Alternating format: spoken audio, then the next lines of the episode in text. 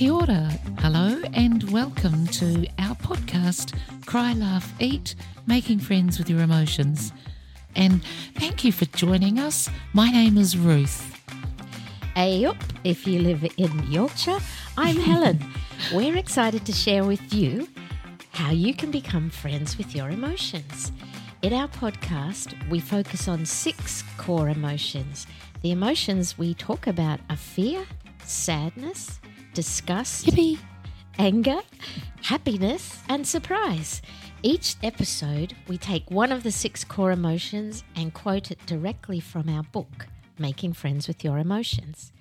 As we share, we invite you to think about your experiences with the emotion and look for its unique message just for you. The emotion we're talking about in this episode reminds me of a time when we lived in a dumpy old house because we couldn't afford anything else. When I would walk down to the bathroom at night, there would be a squelch and a slime, and I would squeal in disgust. When I turned the light on, what did I discover but big, fat, slimy, squishy slugs? And from our book today, we are shining the light on the emotion disgust. It's funny because when you mentioned that, the big, squishy, slimy slugs, I just know my grandsons would have loved it. Yeah. And that's an interesting and fascinating thing about disgust that what disgusts one person doesn't necessarily disgust another. Did you know that disgust was once labelled the forgotten emotion of psychiatry? That's an interesting term. I've often thought about it and thought, why would they call it the forgotten emotion? And I suppose it's because the other emotions like anger and fear and happiness, they get a lot of attention. Mm. But we don't often think about disgust and how it impacts on us. And there is a ton of learning and growing to be gained from understanding this particular emotion. And there's a lot more to it than we give it credit for. Yeah, it's quite fascinating when you explore mm. disgust. And there are many reactions we can have in this emotion disgust. And some of the feelings that accompany disgust are these repulsion, feeling disturbed, offended, uncomfortable, loathing, dislike, disapproval, feeling sickened, or feeling shame.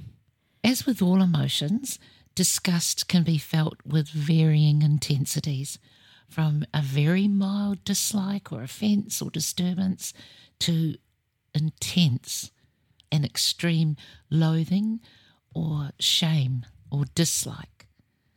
As Ruth said, there are levels of intensity related to disgust. And some of those words that came out about shame and disapproval and feeling offended and loathing, if you feel these at a high level and you notice that it's interfering with your everyday life, if it's impacting negatively on your relationships or your work, this can be a really hard way to live. And we invite you and encourage you to seek professional help to find the tools that will help you. So, in this episode, what we want to explore is how disgust can be a friend to us. Mm. When disgust is introducing itself to you in our book, it says the following thing quote, I am here to alert you when something is unpleasant or unhealthy. Unquote.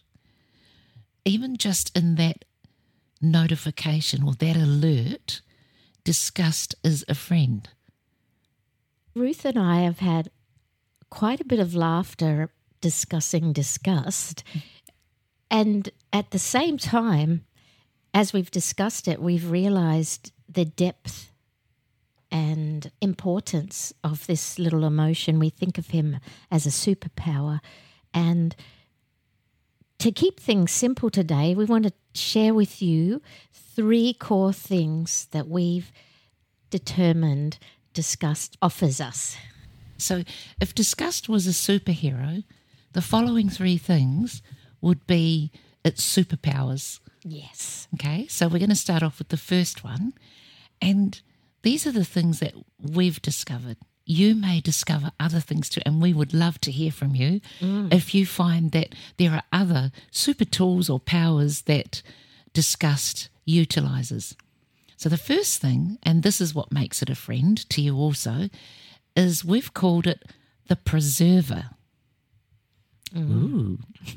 a preserver is a person or thing that maintains something in its original or existing state or condition. That's great. So, how can we relate that to disgust? Hmm. How does disgust preserve and what does it preserve?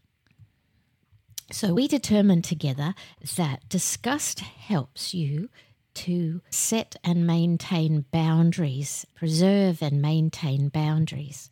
To help explain that a little, a boundary is knowing what's important to you, knowing what you need, and then determining how a healthy boundary can protect what's important to you and what you need. Hmm. To try and explain that a little, for example, there was a time that there was someone in my life who would continually say Mm. things that were quite hurtful that went against the way I think and do things. And I had pretty much put up with that.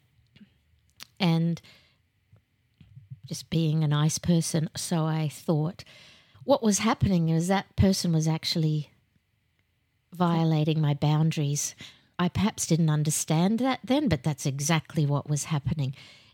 There came a day where this person said one too many things, and I actually stood up to them and told them that is so not okay with me. On that day, I was listening to that little um, superhero disgust who was letting me know this is not okay. This has crossed your boundaries. Someone had violated your boundaries and you felt offended and disturbed. It was letting you know this is not acceptable.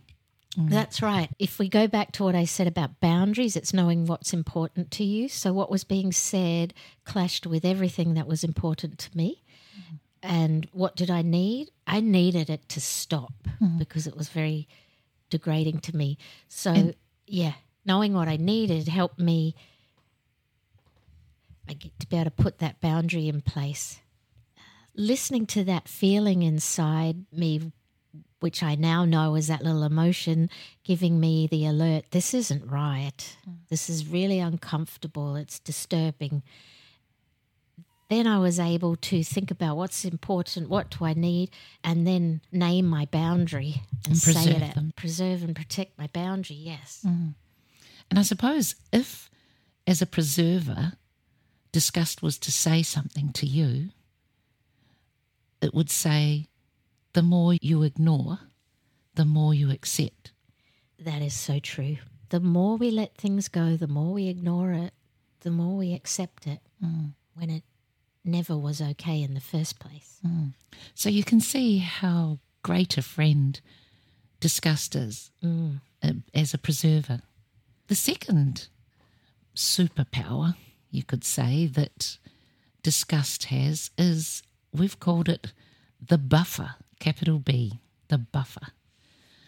A buffer is a person or a thing that reduces a shock or that forms a barrier between something that you don't agree with or that's incompatible to you or antagonistic and the things that you value.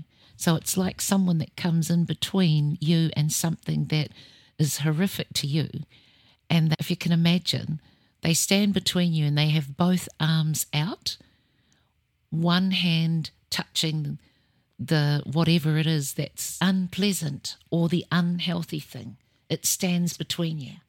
It's great if it was to say anything, it would say, keep your distance. Hmm. And here's where the buffer helps you to protect your values. It gives you space between the thing that's unhealthy, unpleasant, or offensive and you. It puts a space between it. And to try to give you a picture of that, have you ever seen a boat as it's coming into moor at a jetty? It puts out, they're called fenders, they're big rubber protectors that hang off a rope and they drop them off the side of the boat. So when it comes into the the dock or the mooring, the boat doesn't scrape and bash on the side of the jetty Mm. and it protects the boat. That is just like disgust. It's that little buffer, that little fender between you and the unhealthy thing, person, situation, whatever it is. Ultimately, as a friend, disgust is a protector. That's the third one. It's a protector or a friend that says very immediately, very clearly, back off. and I really love that because I've got a sister who's like that and I just adore her, a younger sister. She will jump in and defend you and protect you to the hilt. I'm sure a lot of you have a friend who is similar to that and you really appreciate them. They're the ones that stick up for you and protect you and jump in. And they're not afraid of anything. Disgust is that friend as an emotion.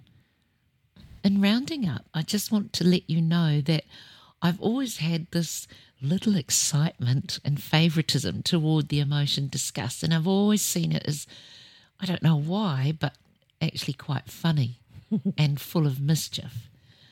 But I now see it also as something much more significant.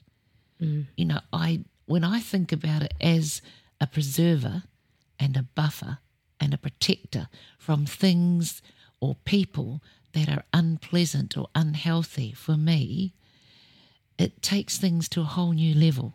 Mm. Me too. Mm. And I appreciate it more. Mm. Yes, and we were just talking when we press pause. We've talked a, a lot about this emotion. We don't want to make this episode overwhelming. So we're going to leave it here because there's so much to think about already. When we get to the emotion discussed in another few weeks' time, we'll take another element of the emotion and explore that. how how it affects your mind, your heart, your body, why it's there in different ways. Mm. So, if you want to know more about disgust and the other emotions, we invite you to buy our book entitled Making Friends with Your Emotions. It's a really simple 15 minute read maximum and yet it has a lifelong impact if you just think about each line and how it relates to you. Thanks for joining us today. It's been great to have you with us. You can find links to our book and to our website in the show notes. And we'll be coming back to the emotion discussed in five weeks' time. But we will be back next week with another emotion. Anger, I think it is. yes. Give yourself the gift of time, it's free, and we'll see you again hopefully next week. Bye now. If you feel you have here we go. Take two. Thank you for sharing that um, really important message, Helen. That's all right, love. How's that, Ruth? I don't know. it's about time, you know. oh my goodness.